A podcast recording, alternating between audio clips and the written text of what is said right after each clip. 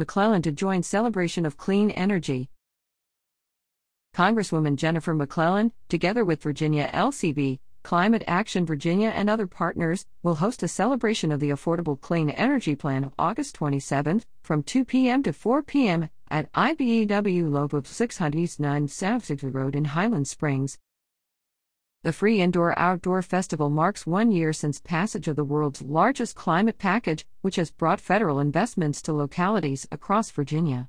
McClellan will join members of Virginia Interfaith Power and Light, Sierra Club Virginia Chapter, Blue Green Alliance, IBEW and other advocates for the event, which will include food, live entertainment, and the chance to learn about cutting carbon pollution, creating local jobs, and expanding environmental justice across Virginia.